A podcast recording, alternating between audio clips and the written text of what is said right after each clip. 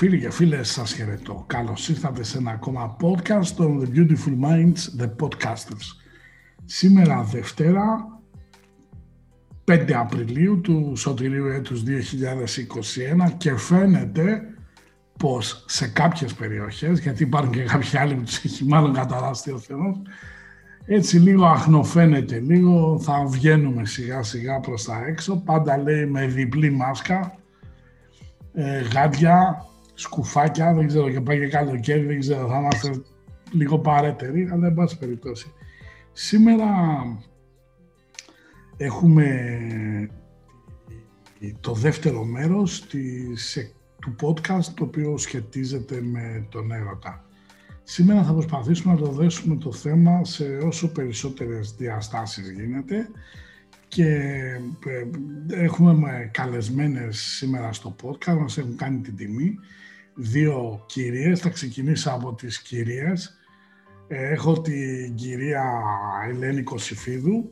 Κυρία Ελένη, σας χαιρετώ. Καλησπέρα σας, καλησπέρα στους συνομιλητές και στους ακροατές. Ευχαριστούμε. Και έχω βέβαια και τη Γιώτα Δημητρίου, η οποία η Γιώτα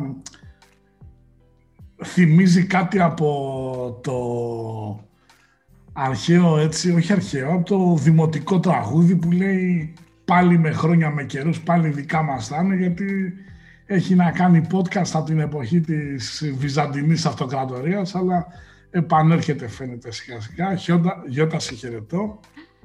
Γεια σου Καλ, γεια σε όλη την παρέα, στους κρατές. Ε, μάλλον έχουμε ανάγκη ανάπαυλα, ας και τώρα που μάλλον είναι άνοιξη, ε, ξυπνούν μάλλον οι ανάγκες να εκφραστούν.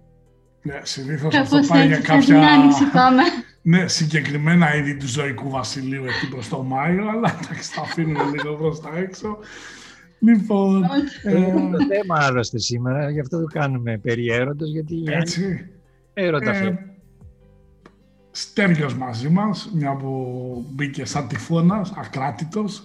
Γεια σας φίλοι μου, γεια σας όλοι οι καινούργοι και οι παλιοί συνομιλητές, αλλά και οι καινούργοι ακροατές ή οι παλιοί ακροατές. Και βέβαια μαζί μας ο ελεύθερος πολιορκημένος του Λευκού Πύργου, ο εκ Θεσσαλονίκη ορμόμενος Γιώργος Βαφιάδης. Χαίρετε σε όλους. Γεια, γεια σας όλους. Χαίρομαι μαζί σας. Γεια σας όλους. Έχουμε, έχουμε ωραία κομπή σήμερα για τον έρωτα. Ε, κοίταξε να δεις. Ευτυχώς που δίνει το σύμπαν εδώ και κάνουμε κάνα podcast, γιατί να μην θα κάνουμε σφυρίξη. Λοιπόν, θα ξεκινήσω λίγο από την κυρία Ελένη Κωσυφίδου και θέλω να μας πει από τη δική της οπτική και από τη δική της βέβαια κοσμοθεώρηση και διδασκαλία τι πιστεύει ότι είναι ο έρωτας και πώς θα έπρεπε να τον προσεγγίζουμε τον έρωτα. Ο έρωτας, ο έρωτας είναι το παν διότι δίχως τη δύναμη του έρωτα δεν μπορεί να συντελεστεί τίποτα στη δημιουργία. Και αυτό θα το κατανοήσουμε μετά ίσως στην πορεία της συζήτησής μας. Ο έρωτας είναι μία δύναμη που σου δίνει τη δυνατότητα να υπερβεί στα πλαίσια σου. Γι' αυτό και τι γίνεται, κάθε φορά που έχουμε απέναντί μας έναν ξένο, εάν δεν έχει δημιουργηθεί, αν δεν μας έχει χτυπήσει με το βέλος του αυτό το μαγικό έρωτας, ο άλλος ο ξένος άνθρωπος δεν μπορεί να μας πλησιάσει και δεν θέλουμε κι εμείς να τον πλησιάσουμε και πόσο μάλλον δεν μπορούμε να διανοηθούμε καθόλου ότι μπορεί να τον φιλήσουμε ή να τον αγκαλιάσουμε. Έτσι λοιπόν η δύναμη του έρωτα μας δίνει τη δυνατότητα να ξυπνήσουμε μέσα ε, στο υποσυνείδητό μας κάποιες εσωτερικές δυνάμεις οι οποίες ε, ενεργοποιούν τη μαγνητική δύναμη του καρδιακού μας κέντρου για να έλξουμε κάποιους ανθρώπους στη ζωή μας. Στο φυσικό πεδίο δηλαδή και στο ανθρώπινο λειτουργεί έτσι, ενεργοποιεί το κέντρο της καρδιάς μας αυτή η μαγική δύναμη και έλκουμε ανθρώπους ή μας έλκουν άνθρωποι. Και έτσι φτάνουμε στο σημείο να έχουμε τη δυνατότητα να τους αναζητούμε, να μας λείπουν, να μπαίνουμε στην διαδικασία του φλερταρίσματος και μετά να έχουμε μία ανάγκη να τον σκεφτόμαστε τον άλλον συνέχεια μέχρι που να φτάσουμε στο σημείο να τον κατακτήσουμε ή να μας κατακτήσει και να φτάσουμε στην πολυπόθητη ένωση. Αλλιώς δεν σταματάει από μέσα μας, δεν ικανοποιείται αυτό το μαγικό φίλτρο εάν δεν φτάσουμε στην, στην ολοκλήρωση αυτή της ενότητας. Ε, συμβαίνει στο φυσικό πεδίο, ε, στον άνθρωπο κυριότερα, αλλά θα δούμε και μετά στην πορεία της συζήτησής μας ότι συμβαίνει αυτό και σε ολόκληρη τη δημιουργία. Άρα, δηλαδή, ούτε λίγο ούτε πολύ, η αρχική στίχη του Ομήρου που λέγαν «Έρος ανήκατε μάχαν», έτσι, κάτι ήξερε ο Όμηρος παραπάνω από εμάς τους κοινούς θνητούς. Εννοείται, και... γιατί μην ξεχνάς ότι επειδή και σε άλλη προηγούμενη εκπομπή είχαμε και το έχετε αναφέρει και αρκετές φορές κι εσείς ε, ε, για τον νόμο του κάρμα, ε, ακριβώς μέσα από το κέντρο της καρδιάς μας, επειδή η καρδιά μας, το καρδιακό μας κέντρο είναι η πύλη της ψυχής, ενεργοποιεί η ψυχή αυτούς τους νόμους, το, νόμο του, του κάρμα και ε, μας φέρνει κοντά με ανθρώπους που έτσι κι αλλιώς πρέπει να συναντηθούμε στη ζωή για να επιτελεστεί η αποπληρωμή ή αλλιώς η αλληλόχρεη πιστοτική λογαριασμή που έχουμε μεταξύ μας. Τελευταίο το αλληλόχρεος ήταν λίγο κάπως, αλλά εν πάση περιπτώσει. Γιώτα, εσύ από τη δική σου την οπτική, τι πιστεύεις ότι είναι ο έρωτας; Είναι μια κινητήριος δύναμη, είναι κάτι υπερεκτιμημένο, είναι κάτι που του έχουμε προσδώσει ε, κάποιες ιδιότητες οι οποίες τείνουν να αλλάξουν στη σημερινή εποχή; Πώς, πώς το βλέπεις; Ε, για μένα είναι μια δύναμη που ε, έλγει τα πάντα, ε, ενώνει τα πάντα και είναι μια δύναμη που ε, θέλει να δημιουργήσει, θέλει να ενωθεί, στο πούμε, με την αρμονία, να, να μπορέσει ο άνθρωπος να βρει την, την πληρότητα και την ολοκλήρωση. Είναι η ανάγκη ουσιαστικά να, να, να βρει ο άνθρωπος την τελειότητά του, να ενωθεί με το πιο εσωτερικό κομμάτι του. Υποσυνείδητα βέβαια, ε, δεν μιλάμε για το εξωτερικό κομμάτι ε, της ε, εκτόνωσης και της απόλαυσης της σωματικής, αλλά ουσιαστικά είναι μια δύναμη που οδηγεί τον άνθρωπο είτε προς τα πάνω είτε προς τα κάτω ανάλογα με την ε, εξέλιξη του, του κάθε ε, πλάσματος. Πολύ ωραία. Στέργιο, ο λόγος σε σένα, πιστεύεις ότι ο έρωτας μπορεί να παρακινήσει έναν άνθρωπο; Και τώρα θα σου θέσω ένα ερώτημα το οποίο είναι λίγο συνωμοτικό ένας άνθρωπος ο οποίος κατά γενική ομολογία είναι κάθαρμα, παιδί μου. Μπορεί να αγαπήσει και πολύ δε περισσότερο μπορεί ένας έρωτας να τον μεταμορφώσει προς κάτι καλύτερο. Ε, καταρχάς βλέπω στη συζήτηση ότι έχουμε περιορίσει πολύ την έννοια του έρωτα σε μια συγκεκριμένη σχέση ε, ετερόφιλων ατόμων ε, και το βλέπουμε σε, στο πώς αυτοί οι δύο θα μπορέσουν να περάσουν καλά. Α, κοιτάζοντας τη φύση, πιστεύω ότι έχουμε μεγαλύτερη έχουμε πολύ μεγαλύτερη δυνατότητα ερωτικών σχέσεων. Μπορούμε να δούμε τα σύννεφα, πώς ερωτεύονται μεταξύ τους ή τα φυτά ή τα ζώα όλο αυτό το πλούσιο πράγμα το οποίο μπαίνει χωρίς τη λογική μέσα. Μπαίνει χωρίς το νου που ε, μετά τον Αδάμ και την Εύα που το φάγαμε τότε το μήλο αρχίσαμε και προβληματιζόμαστε και κρίνουμε τα πάντα και δεν μπορούμε να νιώσουμε την τελειότητα.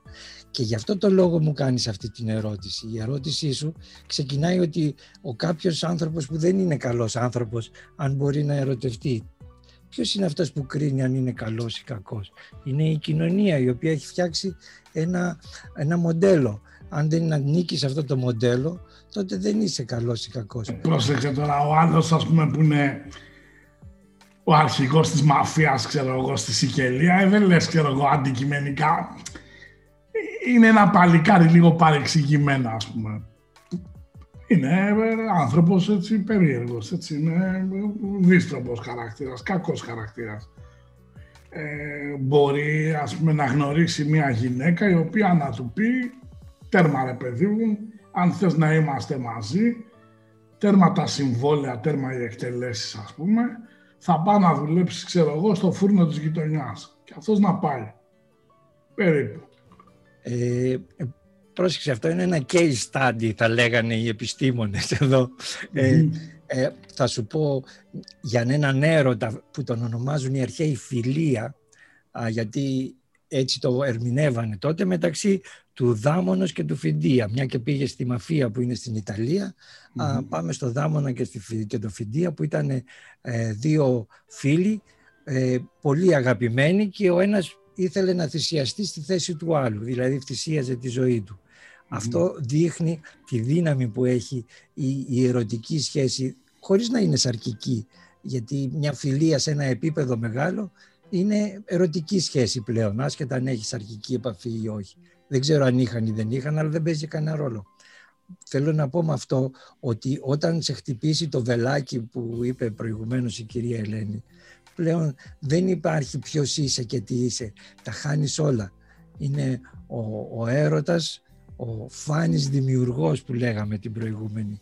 Σε φωτίζει τόσο και σου δημιουργεί μια νέα μορφή ζωής. Και πας και αναλαμβάνεις το φούρνο και είσαι ο καλύτερος φούρναρης. Και μάλιστα μοιράζεις και τα ψωμιά στον κόσμο που δεν έχουν λεφτά να, το, να, να αγοράσουν. Πάρα πολύ ωραίο. Αυτό μου άρεσε. Είναι μια άλλη οπτική. Γιώργο, εσύ τώρα που είσαι έτσι ο πιο φιλοσοφημένος έτσι άνθρωπος. Για πες μας, τι είναι για σένα ο έρωτας και μέσα από τη δική σου έτσι κοσμοθεώρηση, τι πιστεύεις ότι τελικά είναι αυτό που παρακινεί τους ανθρώπους στο να κάνουν όπως πάρα πολύ ωραία είπε η κυρία Ελένη την υπέρβαση; Ο έρωτας είναι κάτι πάρα πολύ σημαντικό, ύψιστο θα μπορούσαμε να πούμε, εννοείται όχι απαραίτητα μόνο μέσα δύο ανθρώπων, δηλαδή είναι τα πάντα ο έρωτας είναι μια ζωτική κινητήρια δύναμη που δημιουργεί τα πάντα και δημιουργεί σύμπαντα και οτιδήποτε. Έτσι, μέσα από τον έρωτα δημιουργούνται τα πάντα στη ζωή και στο, και στο σύμπαν. Σίγουρα ε, βλέπουμε τουλάχιστον στη ζωή των ανθρώπων, να το πούμε πιο απλά, ότι όταν χάσουν τον ενδιαφέρον τους με οτιδήποτε, γιατί για να σου αρέσει κάτι χρειάζεται και να το ερωτευτεί. Δεν, δεν μπορείς να πεις, Α, εντάξει, απλό μόνο μου αρέσει, για να βάλεις τη δημιουργικότητά σου, το πάθος σου, για να μπορέσεις να εκφράσεις μέσα από τον εαυτό σου πολύ βαθύτερα πράγματα. Σε μια εποχή ζούμε που είναι αρκετά, θα έλεγα έτσι, λίγο, όχι γεωμένη, αλλά λίγο χάνεται λίγο αυτό το ρομαντικό και το ερωτικό κομμάτι, θα λέγαμε κάπως, με αυτά που ζούμε, που δεν είναι και εύκολα. Πάρα πολλοί άνθρωποι, τουλάχιστον από, το, από τη δουλειά και από αυτά που βλέπω τέλος πάντων, ε, ζουν πάρα πολύ μεγάλη καταπίεση στο θέμα του έρωτα, αλλά με την έννοια της δημιουργικότητας, όχι απαραίτητα μόνο έρωτας σε μιας σχέσης. Γιατί αυτό είναι μεγάλο πρόβλημα και το ζούμε συνέχεια το θέμα των σχέσεων ή ερωτεύομαι, δεν ερωτεύομαι ή τελικά τι σημαίνει ο έρωτα, γιατί ο καθένας καταλαβαίνει ότι νομίζει τελικά στα ζευγάρια. Αλλά για να το ανοίξω λίγο παραπάνω, ο έρωτας, τουλάχιστον στην ειδική παράδοση, είναι πάρα πολύ σημαντικό. Ο έρωτα με το Θεό ήταν κάτι πάρα πολύ ανοιχτό. Είναι μια τεράστια μπάβα, θα λέγαμε, μια ένα θεϊκό αίσθημα έκστασης που ο αφοσιωμένος στον, ε, στο δάσκαλο, γι' αυτό και είναι μεγάλη ουσία την του δασκάλου, που κάπου την έχουμε ξεχάσει κάποιες φορές στη Δύση, είναι είναι, και το κάναν και στην αρχή Ελλάδα. Απλά δεν του δώσαν τόσο σημασία πια στη νέα εποχή ότι πόσο βασικό είναι ο έρωτας, αλλά με ποια πιο αγνή μορφή. Όχι όπως την έχουμε κάνει χρωματίσει εμείς οι άνθρωποι, σεξουαλική ή κάτι άλλο. Είναι πολύ αγνή. Και ο Λιγνάδης, καλός δάσκαλος ήταν. Εκεί είναι τα πράγματα δύσκολα. Μπορώ να πω έως επικίνδυνα. Αλλά είναι κάτι πάρα πολύ βαθύ, πάρα πολύ σημαντικό και πρέπει ο καθένας μας να βρει τον έρωτα μέσα του πιο ανοιχτά το λέω, όχι απαραίτητα όπως να ρωτήσω τη φύση τη ζωή, γιατί ο έρωτας κινεί, δημιουργεί, δημιουργεί διάθεση και από όλα πράγματα. Πολύ ωραία. Κυρία Ελένη, εδώ θα κάνω μια ερώτηση, η οποία νομίζω ότι σαν να κάνουμε μια μορφή ψυχανάλυσης το έχουμε κάνει το θέμα, αλλά είναι ωραίο. Μπορεί ένας να αγαπήσει αν δεν έχει αγαπήσει τον εαυτό του. Μπορεί να ερωτευτεί κάποιος αν δεν έχει τον έρωτα, όχι με την έννοια της φιλαρέσκειας, τι ωραίο που με πάω στον καθρέφτη, αλλά αν δεν αγαπάς τον εαυτό σου, μπορεί να αγαπήσεις έναν άλλον άνθρωπο. Άρα, αγαπημένη. Η ερώτησή σου τώρα αφορά πολλά θέματα μαζί, διότι ε, τα πάντα εξαρτιόνται από την ανάπτυξη της συνειδητότητας του ανθρώπου. Ιδιαίτερα για αυτές τις τόσο πολύ σημαντικές έννοιες. Όταν ο άνθρωπος βρίσκεται σε μία ζωώδη εξέλιξη, δηλαδή κυριαρχείται καθαρά από τα ένστικτά του, αυτό που τον ενδιαφέρει ακόμα και στο σεξουαλικό κομμάτι είναι να καλύψει τις ανάγκες του, έτσι πως πεινάω και θέλω να φάω. Θέλω να κάνω σεξ και θεωρώ ότι αυτό είναι έρωτας, ενώ είναι μια καθαρά σεξουαλική ενστικτόδικη πράξη. Θα μπορούσαμε να πούμε ότι αυτό το μεγάλο κομμάτι που ζούμε καθημερινά στην ανθρωπότητα, στην έννοια του έρωτα και της αγάπης και θα πάρουμε πρώτα τον έρωτα και μετά την αγάπη. Και όλα αυτά άπτονται του, του γνώθης αυτόν. Ένας άνθρωπος ο οποίος δεν γνωρίζει τον εαυτό του για να πατήσω και στην ερώτηση που μου έκανες, δεν μπορεί να ξέρει ποια είναι τα κίνητρά του, δεν μπορεί να ξέρει τι ζητάει από τη ζωή και δεν μπορεί να ξέρει και τις δυνατότητες που έχει. Ζει και κυριαρχείται από μία άγνοια. Είναι ακριβώς σαν ένα ζωάκι. Μόνο που έχει κρίση παραπάνω. Λοιπόν, έτσι όταν είμαστε στη ζωώδη κατάωτερη συνειδητότητά μας, ε, η έννοια του έρωτα βασίζεται πάνω στα ένστικτα και πάνω στην ε, ε, εκπλήρωση των βασικών αναγκών. Και κυρίως εκεί βλέπουμε τους ανθρώπους να θέλουν να πάρουν επιβεβαίωση μέσα του έρωτα. Και είναι και το κομμάτι που άπτεται της βιοχημίας του ανθρώπινου οργανισμού. Λειτουργούν οι ενδορφίνες, παίρνεις αυτό το ερέθισμα και για κάποιο χρονικό διάστημα που κρατάει 6-8 μήνες, ένα χρόνο, 1,5-2 maximum, είσαι ερωτευμένος με αυτόν τον άνθρωπο, είναι η προτεραιότητά σου, τον σκέφτεσαι, τρελαίνεσαι και θες να είσαι μαζί του. Μετά αυτό φθήρεται σιγά σιγά και εξαφανίζεται. Λοιπόν, αυτό είναι το πρώτο στάδιο. Έχουμε το δεύτερο στάδιο των ανθρώπων, όταν καλλιεργήσουν τη συνειδητότητά τους, μπαίνουν μέσα στην αρχή του αληθινού αέρωτα, γιατί εκεί πέρα αρχίζει και ξυπνάει η ψυχή του ανθρώπου. Όταν αρχίζει και κοινωνεί η ψυχή του ανθρώπου, πηγαίνουμε σε ένα άλλο επίπεδο έρωτα, όπου σε ενδιαφέρει να είναι η κινητήριος δύναμη, έτσι όπως είπαν και οι προηγούμενοι, τους ενδιαφέρει να είναι δημιουργική η σχέση τους και τους ενδιαφέρει να είναι συμπληρωματική η σχέση τους. Και έτσι συνεξελίσσονται τα άτομα και διευρύνονται και υπερβαίνουν τα πλαίσια τα συγκεκριμένα τα οποία έχουν, γιατί αυτή είναι η δύναμη του έρωτα και η μαγεία. Σου δίνει τη δύναμη να ξεπεράσεις τα όρια σου, να ξεπεράσεις τα εμπόδια που έχεις, τα νοητικά, να ξεπεράσεις και να υπερβείς τα δεδομένα της κάθε κατάστασης. Και αυτό σου δίνει ακριβώς αυτή τη διεύρυνση. Είναι καθαρά δημιουργική δύναμη αυτή. Και είναι το δεύτερο στάδιο συνειδητότητας αυτό. Έχουμε το επόμενο στάδιο που είναι το πλέον εκλεπτημένο και εκεί πέρα βρίσκεται η ουράνια Αφροδίτη όπου ε, πηγαίνουμε πια στον έρωτα που παρέδωσε ε, η ίδια η μοιημένη γυναίκα, η ιδιωτήμα στον ίδιο το Σοκράτη, το μεγάλο διδάσκαλο το Σοκράτη.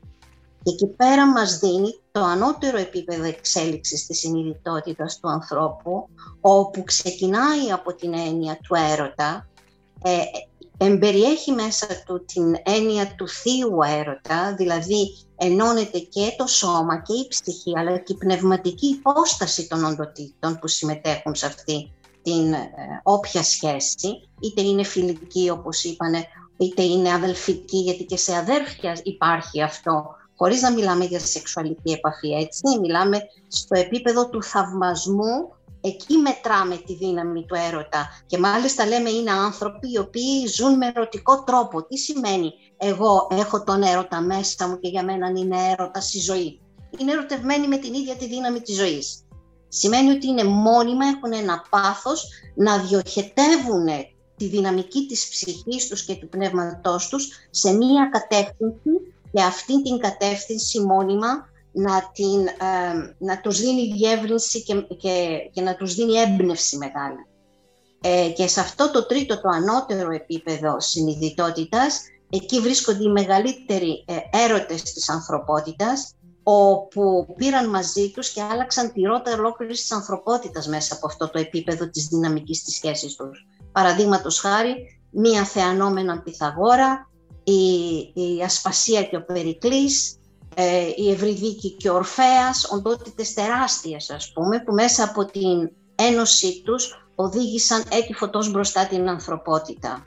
Και σαφώς, και σαφώς φτάνουμε στο σημείο να δούμε ότι μετά από τον έρωτα έχουν τη δύναμη σε αυτό το επίπεδο, το δεύτερο και το τρίτο, να καλλιεργήσουν οι άνθρωποι την αγάπη. Διότι αυτό είναι το ζητούμενο, άπαξ και ενεργοποιηθεί η ψυχή και το πνεύμα των ανθρώπων. Ε, ε, οδηγούνται προς την ένωση της αγάπης και η αγάπη ανανεώνει τον έρωτα. Δεν γίνεται το αντίθετο. Αυτό ήθελα το παρόν σε γενικές γραμμές να πω. Πολύ ωραία. Γιωτά, πιστεύεις ότι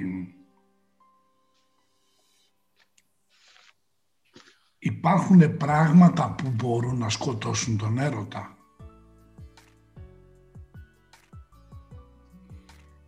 Ξέρω εγώ, η αδιαφορία, ο παρταλισμός, ο δεν ξέρω εγώ τι. Ε, αυτό που ε, μπορεί να σκοτώσει τον έρωτα πολλές φορές είναι η...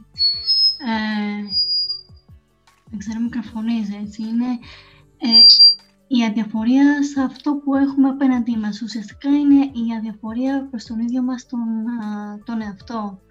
Ε, η αδιαφορία στο να μπορέσουμε να βρούμε τον τρόπο να εξελίξουμε εμείς τον ίδιο το, τον εαυτό μας. Ε, δεν νομίζω ότι υπάρχει κάτι που σκοτώνει το, τον έρωτα. δεν μου αρέσει βέβαια και αυτό το τι σκοτώνει τον έρωτα. Ε, όταν βρισκόμαστε με έναν άνθρωπο, ε, προσπαθούμε μέσα από το άλλο έτερο να εξελίξουμε ε, πολλές φορές τον εαυτό μας ε, και να συντηρήσουμε αυτό που λέμε έρωτας. βέβαια, μέχρι ένα σημείο, όταν δούμε ότι το άλλο άτομο δεν μπορεί να ανταποκριθεί στην ανάγκη μας να σώσουμε τον έρωτα, ε, τότε αυτό κλείνει και ε, ολοκληρώνεται και ε, γίνεται, ας το πούμε, η, η αποκοπή. Δηλαδή, φεύγεις για να πας σε, ένα άλλο, σε μια άλλη επιλογή. δεν ξέρω πώς ακριβώς να το εκφράσω αυτό. Πολύ ωραία. Κατανοητό το είπες. Πάρα πολύ κατανοητό. Ε, ο έρωτας απαιτεί θυσίες. Ε, ο έρωτας απαιτεί, τι απαιτεί ο έρωτας; Δεν έχει απαιτήσεις ο έρωτας ακριβώς. Ε, αυτό που θέλει ο έρωτας είναι να επικοινωνήσει ουσιαστικά ε, αυτό που έχει ε, ως ιδανικό μέσα το κάθε άνθρωπο. Θέλει αυτό το ιδανικό κάπου να το προβάλλει, ουσιαστικά θέλει κάπου να το, αυτό που εγκυμονεί θέλει, και κυοφορεί, θέλει κάπου να το, ε, να το γεννήσει, ας το πούμε. Ε, και αυτό που θέλει να το γεννήσει, πολλές φορές μπορεί να μην έχει ε, να μην έχει να κάνει πολλέ φορές με τη σωματική ομορφιά, μπορεί να μην έχει να κάνει και με, το, ε, με την ψυχική ένωση σχέση με το άλλο κομμάτι. Θα θελήσει να το γεννήσει και ύστερα θα δει, θα δει ίσως μετά από αυτό την πραγματικότητά του. Θα δει δηλαδή την εμπειρία του, θα, θα δει τον εαυτό του μέσα από αυτό για να πάει παρακάτω. Θα δει αν αυτό ήταν πλάνη για να πάει παρακάτω, να εξελιχθεί ε, και να δει ουσιαστικά τον εαυτό του μέσα από την ένωση. Αν ουσιαστικά η ανάγκη του είναι να, ε, δεν το λέω θυσία, αλλά να εκφράσει ουσιαστικά αυτό που έχει ήδη φτιάξει στο μυαλό του και να μπορέσει να, το, να, το, να, να, να το σπείρει, ας το πούμε. Πάρα πολύ. Αυτό. Εγώ πιστεύω ότι ο έρωτας κρύβει μέσα του την έννοια της αναγέννησης, αλλά και την έννοια της καταστροφής. Είναι αναπόσπαστη φυσική διαδικασία. Όλοι οι μεγάλοι έρωτες, είτε μυθολογικοί, είτε στην πραγματικότητα, κρύβουν μέσα τους μια μεγάλη καταστροφή. Και αυτό, αν θέλεις, είναι και το μαγικό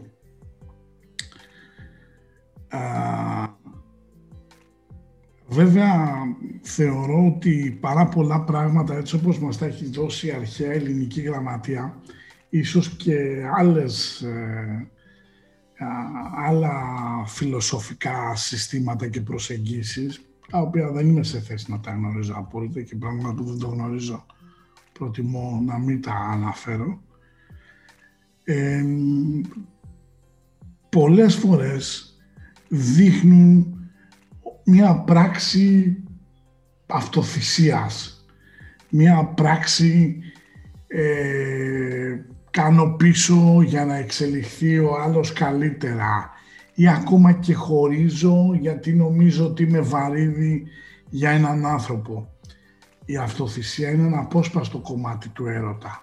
Δηλαδή, όταν θεωρώ ότι έναν άνθρωπο τον αγαπώ, αλλά δεν μπορώ, α, ακόμα και αν θέλετε να σταθώ στο ύψος των περιστάσεων, είναι προτιμότερο να φύγω, διότι έτσι θα κάνω καλό και σε μένα, κάποια στιγμή σε βάθος χρόνου, και ενδεχομένως και στον ίδιο.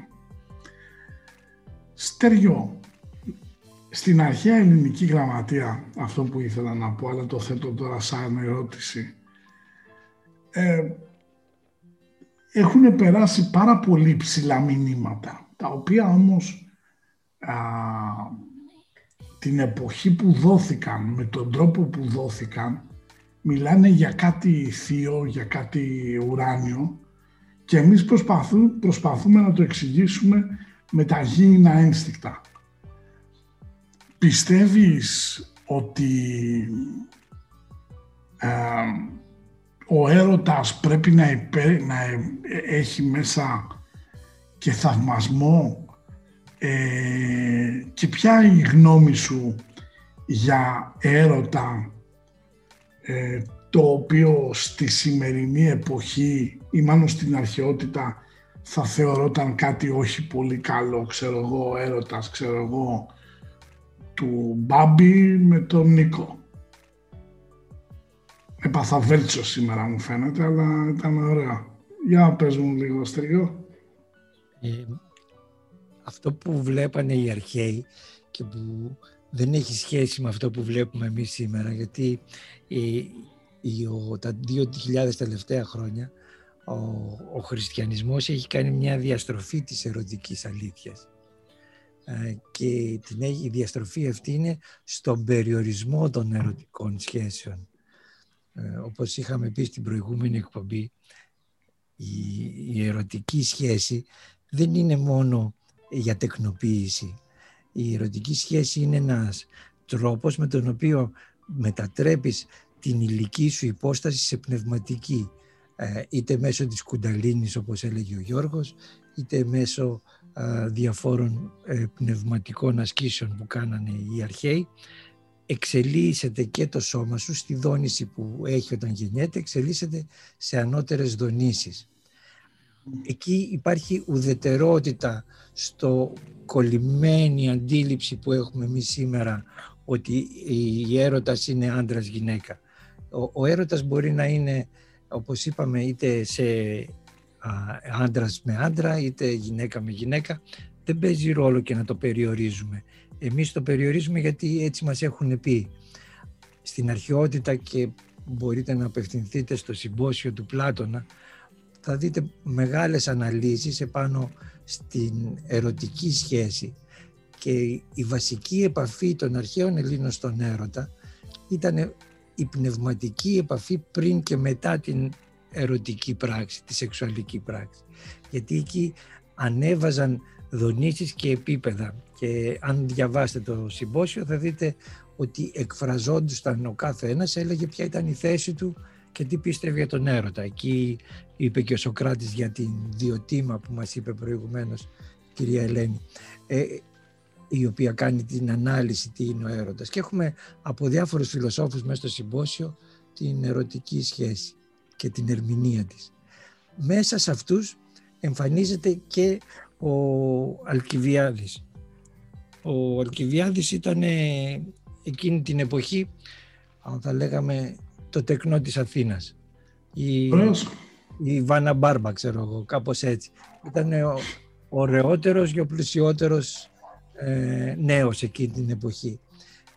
και ε, κάνει μια ακριβώς ε, ερμηνεία και συζήτηση και μάλιστα το ουσιώδες όλο αυτό ήταν ότι καταλήγει θέλοντας να δείξει πόσο δυνατός ήταν ο χαρακτήρας του Σοκράτη και υψηλά ιστάμενος και είπε όλο το βράδυ κοιμήθηκα μαζί του και δεν μ' άγγιξε.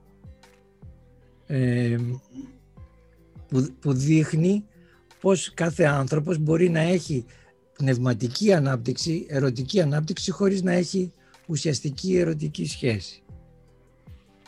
Αντίστοιχα, αντίστοιχη εποχή μπορούμε να πάμε και να δούμε και στην Ανατολή σε ένα συγκεκριμένο βιβλίο του Όσο, η Τάντρα, όπου μιλάει για ένα πνευματικό ζευγάρι το οποίο ζούνε μέσα σε ένα νεκροταφείο εκεί που καίνε τους νεκρούς και δεν έχουν ερωτική σχέση αλλά βρίσκονται σε ερωτική έξαρση, σε ερωτική πνευματική δημιουργία. Είναι αντίστοιχα πράγματα που δείχνουν την ουράνια σχέση, ε, την ουράνια Αφροδίτη και την ουράνια ερωτική σχέση που μας περιέγραψε προηγουμένως η κυρία Ελένη. Αυτό είναι το ένα επίπεδο το υψηλό. Από εκεί και πέρα οι αρχαίοι είχαν όλα τα επίπεδα. Υπήρχε και το επίπεδο του ε, φιλόσοφου του, που έμενε στο Πιθάρι, ο οποίος όταν πήγαινε στη Λαΐδα, η, δεν ξέρω αν την ξέρετε τη Λαΐδα, ήταν η ετέρα της Ετέρα, ετέρα. Ναι, πήγαινε και η Λαΐδα τρελαινόταν που τον έβλεπε και έδιωχνε όλους τους άλλους πελάτες και δεχόταν το συγκεκριμένο ε, τζάμπα. Γιατί, γιατί η συζήτηση και η ερωτική επαφή που είχαν την ανέβαζε πνευματικά. Εδώ... Λαΐδα νομίζω στην Κόρινθο ήταν, έτσι. Ναι, ο τέτοιος ήταν στην Κόρινθο. Ο, ο τέτοιος πώς τον λέμε, μόνο τώρα το ξέχασα. Ο Διογέννης, ο, ο κοινικός. Ο, ο Διογέννης, ο κοινικός ήταν δούλος στην Κόρινθο πρέπει να ξέρεις. Ήταν δούλος σε κάποιο πλούσιο που πρόσεχε τα παιδιά του, τα δίδασκε. Και έμενε σε ένα πιθάρι που είχε πάρει εκεί από το, από το λιμάνι. Μεταφέρανε τα εμπορεύματα, πήρε ένα πιθάρι και έμενε μέσα. Πήγε και ο Αλέξανδρος και είπανε τα γνωστά. Λοιπόν, ε, θέλω να σας δείξω ότι η ερωτική πράξη είχε και πράξη, είχε και πνευματικότητα στην αρχαιότητα, χωρίς να υπάρχει το περιορισμένο της ηθικής που έχουμε σήμερα. Και αυτό είναι γιατί μας το έχουν περάσει μέσα οι προηγούμενες γενιές και πάει λέγοντας. Είναι μια, μια κατάσταση, καλή κακή δεν θα την κρίνω εγώ, που μας καθοδηγεί σε ορισμένες πορείες και μας περιορίζει κατά τη γνώμη μου, γιατί μας κάνει ε, και μονογαμικούς και ετερογα, ετερογαμικούς. Ενώ μπορούσαμε να, είμαι και άλλα, να είμαστε και άλλα πράγματα, αλλά αυτό ελπίζω σιγά σιγά να εξελιχθεί η ανθρωπότητα και να μπορέσει να δει και άλλες αλήθειες και άλλες διαστάσεις επάνω στο ερωτικό επίπεδο.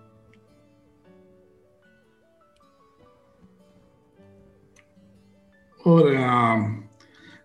Να πούμε βέβαια για τους φίλους ακροάτες, αν δεν το ξέρουν, μια που το είπε και ο Στέργιος για την Κόρινθο. Ε, παλιά όταν, ε, για, όταν λέγανε είμαι Κορίνθιος, είναι σαν να λέμε στη σημερινή εποχή, το έχει μάλλον η Πελοπόννησος, δεν δικαιολογείται αλλιώς. Είμαι από τον πύργο Ηλίας, ξέρεις, αρχίζαν φτύνουν τον κόρβο, Παναγιά μου, γιατί ο, ο Κορινθιάστης ήταν ο αντίστοιχος που λέμε νταβατζής στη σημερινή εποχή, ενώ Κορινθιάζομαι σήμαινε ότι κάνω πεζοδρόμιο, έτσι.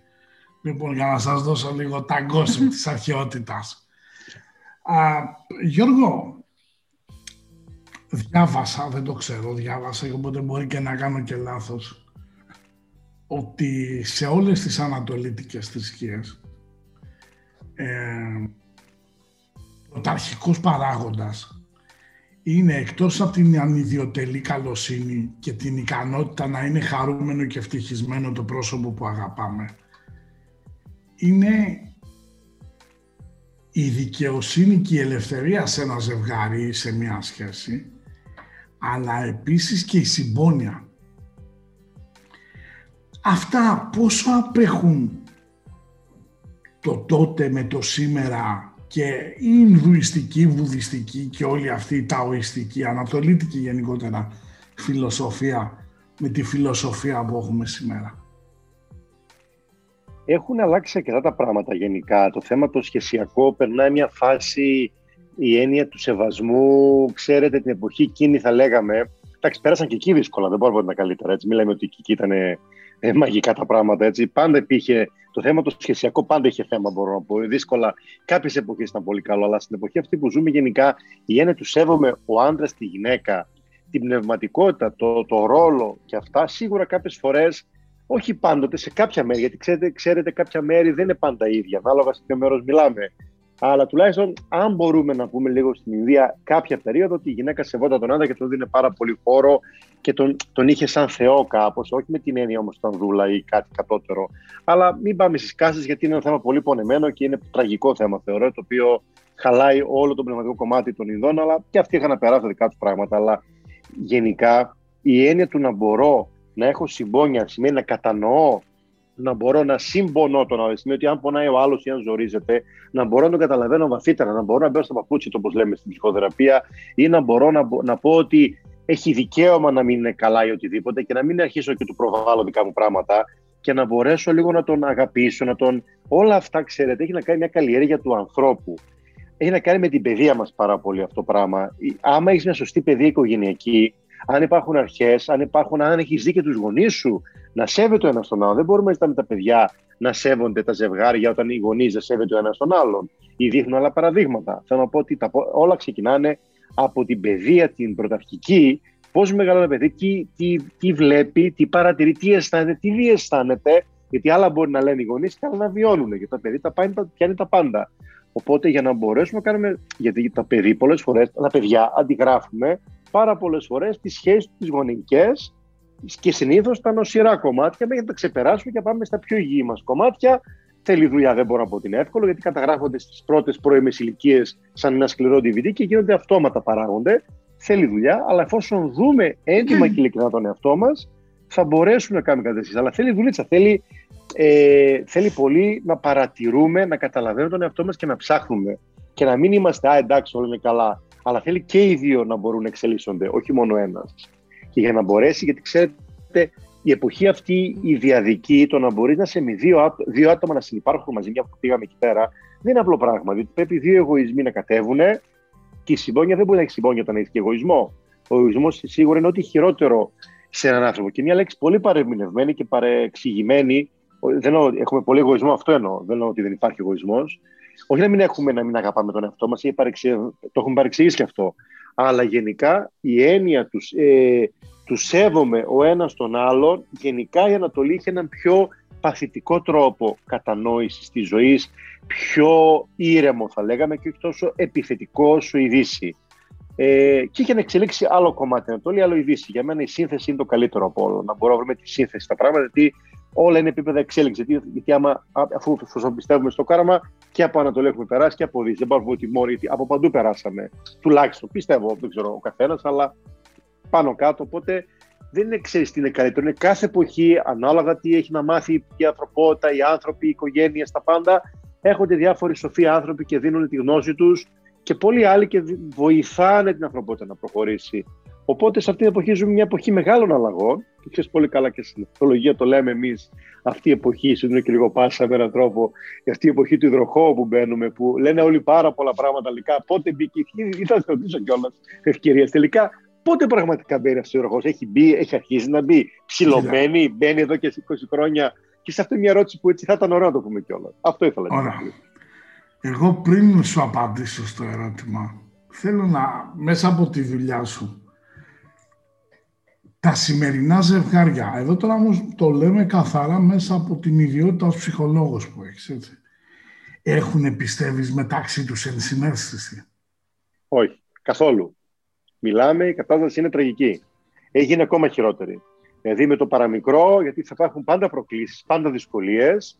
Ε, σπάνια, συνήθως η ψυχοθεραπεία, την εμπειρία μου 15 χρόνια που δουλεύω, οι γυναίκες πάνε στην ψυχοθεραπεία. Οι άντρες σπάνια πάνε, ακόμη και ζευγάρια. Πάνω στα κολόπαρα οι άντρες. Ναι, οπουδήποτε αλλού. Όταν καλό τα ζευγάρια, ακόμη και άντρες, για, γιατί ξέρετε η δουλειά του ψυχολόγου είναι να βρει πού υπάρχει το θέμα και να ενώσει το ζευγάρι. Η δουλειά του δικηγόρου είναι να τη διαλύσει, που λέγαμε. Οπότε η δουλειά μου είναι ενωτική.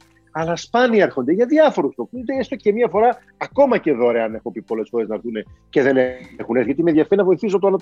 Γιατί οι γυναίκες να βοηθήσω τη γυναίκα. Δυστυχώς οι γυναίκες έχουν πιο πολύ συνέστηση στα προβλήματα. Οι άντρες, αυτή την εποχή, οι άντρες έχουν μια κατάσταση πιο εγωική. Εντάξει, θα δούμε. Λυπάμαι που θα το πω, δεν έχουμε πολύ εξελιγμένε ανδρικές οντότητες σε αυτήν την εποχή τη ανθρωπότητα. Είναι λίγο αρκετά σε κατάσταση πιο κάτω εστίκτο. Δεν μιλάω για το σεξουαλικό, αυτό είναι άλλο πράγμα. Δυστυχώς ε, και, και σε αυτά που κάνουμε, δύσκολα, θα, δύσκολα βλέπω στη δουλειά μου να έρχονται άντρες. Άντε πιο πολύ νέα αγόρια έρχονται τώρα που είναι πιο 20 χρονών, που είναι πιο ευαίσθητες ψυχές. Δεν το εννοώ για θέματα ταυτότητας, όχι. Απλά που λίγο ψάχνονται λίγο οι νέες γενιές. Οι εποχές, οι άντρε 40-50 ψιλοκαμένοι είναι για μένα. Sorry που το λέω, δεν μπορεί να είμαι λίγο αυστηρός, αλλά δεν έχω δει. Και επειδή βλέπω πάρα πολλά ζευγάρια, πάρα πολύ λίγοι έρχονται άντρε. Έστω και μια συνεδρία να πούμε, πες μου απλά την άποψή σου να δω τι έχει γίνει, για να βγάλω μια άκρη να καταλάβω τι μου λέει ένας κι όλο. Ξέρει, η του ψυχολόγου είναι να καταλάβει και του ενός και του άλλου την αλήθεια. Και οι δύο έχουν τα δικιά τους δίκαια. Δεν λέω ότι μόνο η γυναίκα έχει δίκιο. Και οι δύο κάπου φταίνε, κάπου δεν βρήκαν την χρυσή τομή. Που δεν λέω ότι είναι εύκολη. Θέλει δουλίτσα, θέλει συμπόνια, υπομονή και είναι μια μίση μεγάλη να σημαίνει έναν άνθρωπο. Έτσι. Είναι, βγαίνει το εγώ, βγαίνουν πάρα πολλά πράγματα. Δηλαδή, έτσι. Οπότε δεν παρατηρώ τόσο πολύ εξέλιξη να πω. Sorry που είμαι αυστηρός, αλλά το βλέπω τέλος πάντων. Πολύ ωραία Όπως ε, για να απαντήσω λίγο σε αυτά που μου είπες. Ε, η είσοδος του Πλούτονα στον εγώ καιρό. Είχα γράψει προ καιρού όταν άρχισε και έμπαινε. Θα έφερνε στην ανθρωπότητα μια διαφορετική ποιότητα στις σχέσεις των ανθρώπων οι οποίες από σχέσεις που ουσιαστικά είχαν να δούνε και λάβει, έτσι, γιατί οι περισσότεροι, ξέρεις, λέμε ότι ε, είμαστε αυτιστικοί οι περισσότεροι. Όμως όλα αυτά τα παιδιά που είναι αυτιστικά έχουν την πιο αγνή αγάπη μέσα τους και άδολοι, έτσι. Δεν είμαστε αυτιστικοί. Για να κάνω μια ανασκεύαση, είμαστε εγωπαθείς. Έτσι. Έχει γίνει το έρωτας και το σεξ ένα μέτρο επιβολή, επιβολής της εξουσίας, ένα μέτρο ότι μετράω ακόμα, περνάει που λέμε η μπογιά μου, έτσι. Και στην πραγματικότητα τις περισσότερες φορές το μόνο που κάνουμε είναι να κάνουμε δυστυχισμένους και εμάς γιατί λάθος επιλογές, λάθος συναισθήματα θα παράξουν λάθος αποτελέσματα, αλλά και τους άλλους. Και εντάξει, το να κάνεις δυστυχισμένο τον εαυτό σου μπορεί να είσαι drama queen. OK, okay. μαγκιά σου. Αλλά το να κάνεις δυστυχισμένο τον άλλον είναι ένα πρόβλημα. Κυρία Ελένη, ε, πιστεύετε ότι ε, μία σχέση μπορεί να μας εξελίξει και κυρίως μπορεί να ζήσει κάποιος άνθρωπος, ε, φυσιολογικός μιλάμε, έτσι δεν μιλάμε για να έχει κάποια, παθο, κάποια πάθηση, χωρίς έρωτα. Χωρίς έρωτα συναισθηματικό, ας αφήσουμε τα, τα ερωτικά ας πούμε.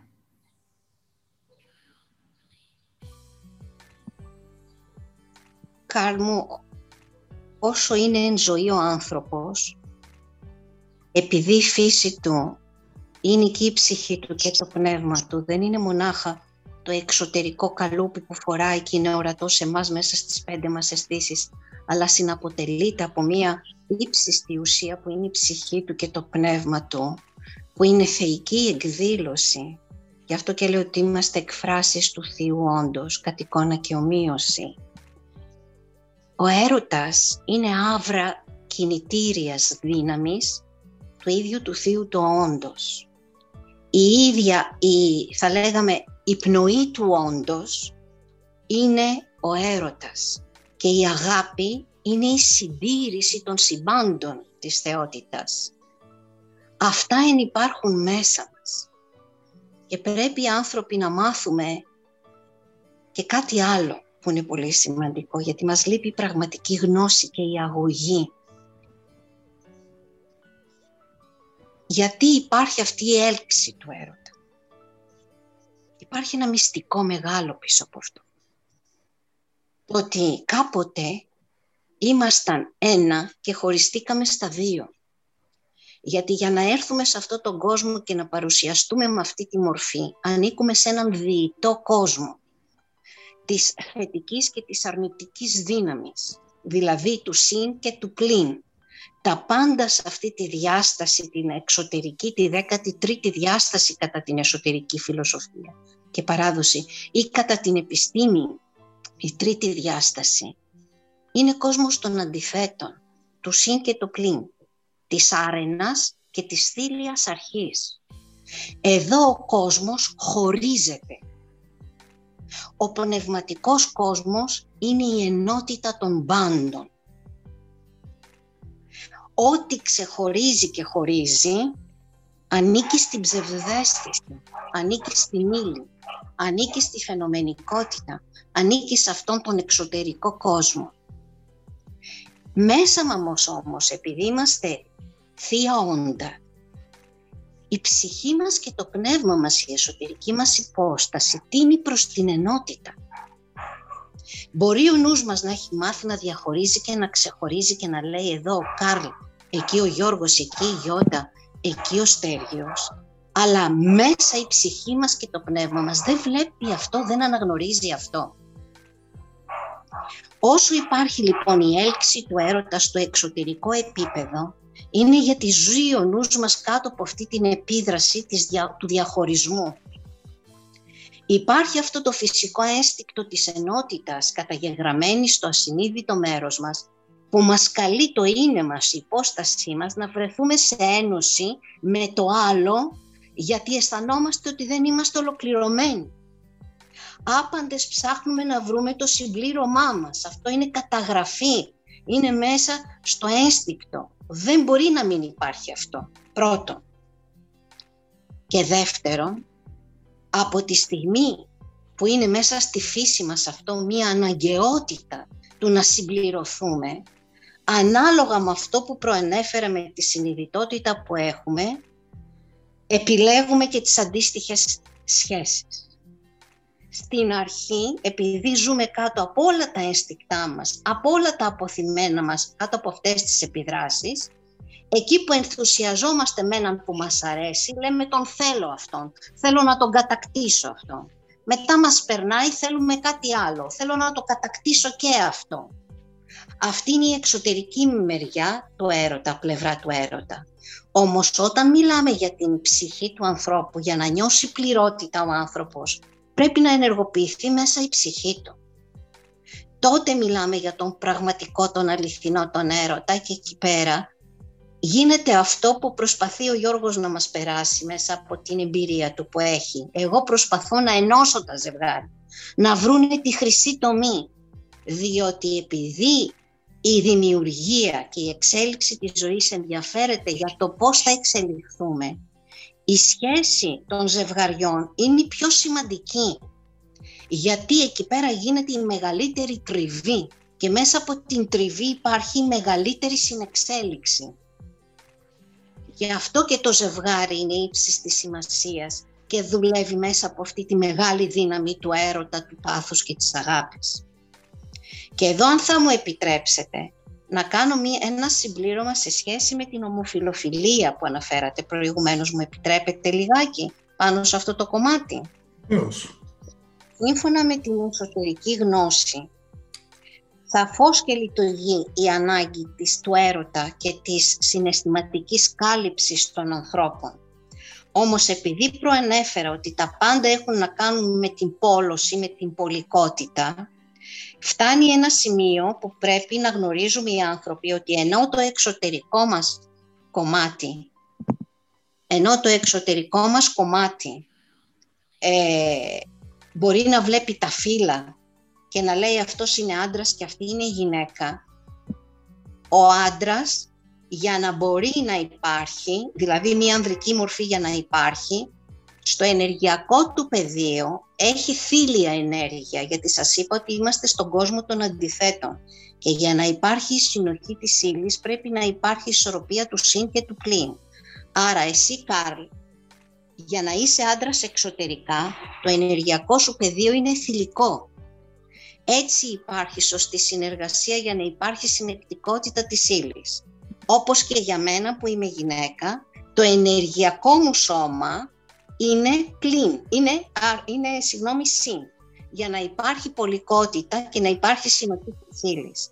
Στην ομοφιλοφιλία, είτε για γυναίκες είτε για άντρες, πολλές φορές τι γίνεται. Ταυτίζονται, δεν ταυτίζονται σωστά με το ενεργειακό του σώμα. Μιλάω για την εσωτερική γνώση τώρα τι λέει. Εκεί, λοιπόν, εκεί λοιπόν δημιουργείται, ε, θα λέγαμε, μία, ε, ένα λάθος εντύπωμα. Και έχει σαν αποτέλεσμα να μην λειτουργεί σωστά η πόλωση όταν δεν λειτουργεί σωστά η πόλωση μέσα στη σεξουαλική πράξη, όσο περισσότερο εξελισσόμαστε, μας βοηθάνε αυτές οι ενέργειες μέσα της πώλησης και της σεξουαλικής, για τη σεξουαλική συνέβρεση.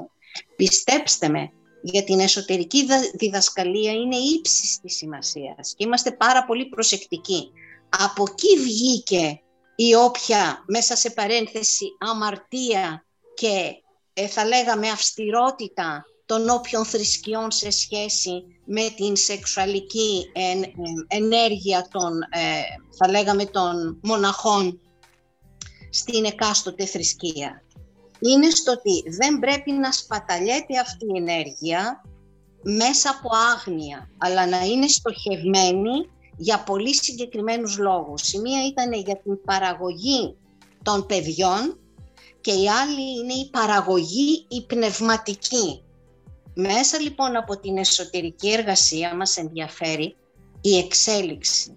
Και για να υπάρχει εξέλιξη οι σχέσεις πρέπει να είναι δημιουργικές. Και για να είναι δημιουργικές πρέπει να υπάρχει σωστή πόλωση.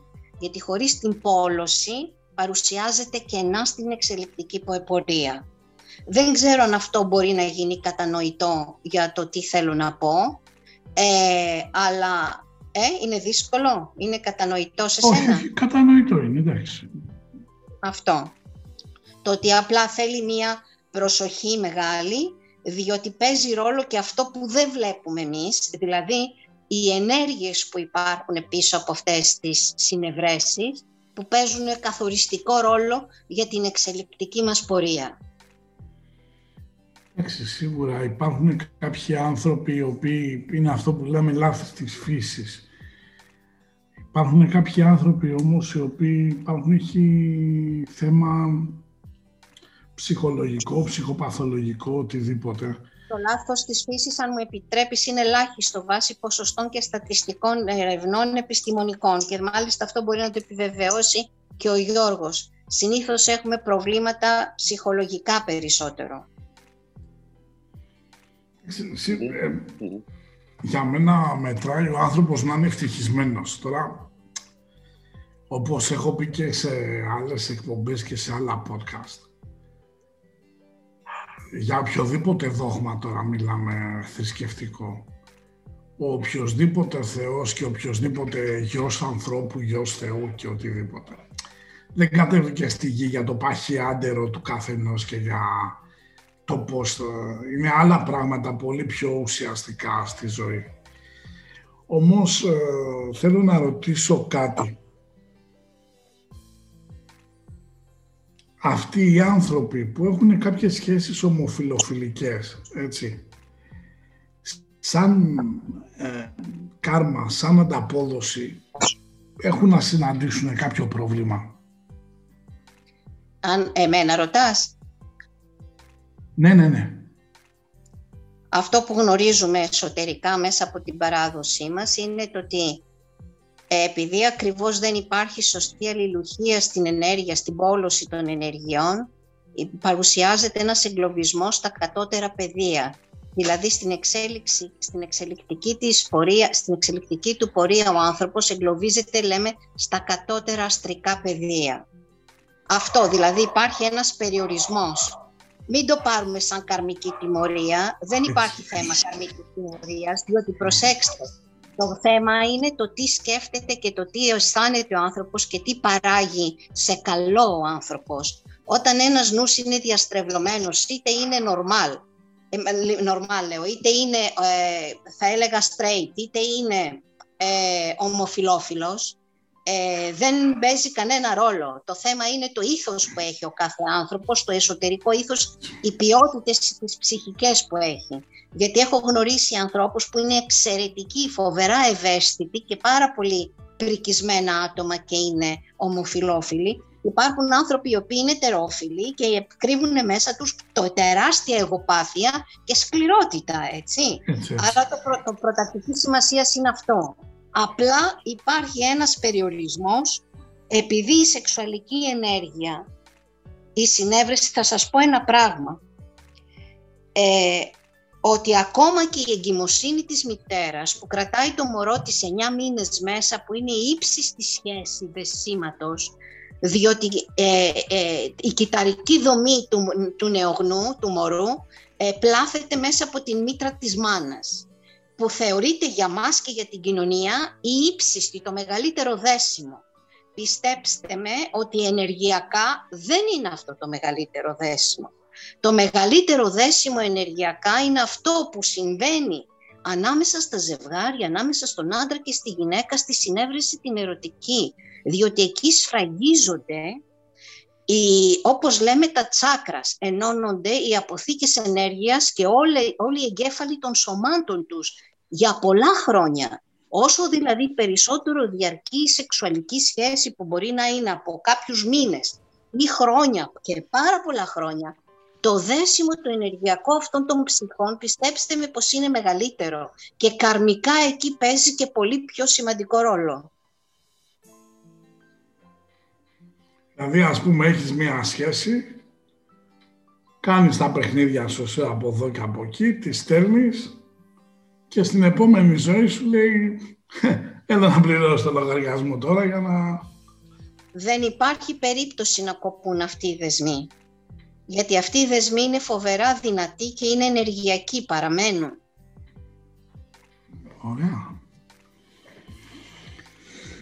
Λοιπόν, Γιώτα μου, εγώ δεν θα σε πάω σε ενεργειακά. Θα σε πάω λίγο πιο γήινα λίγο. Πιστεύεις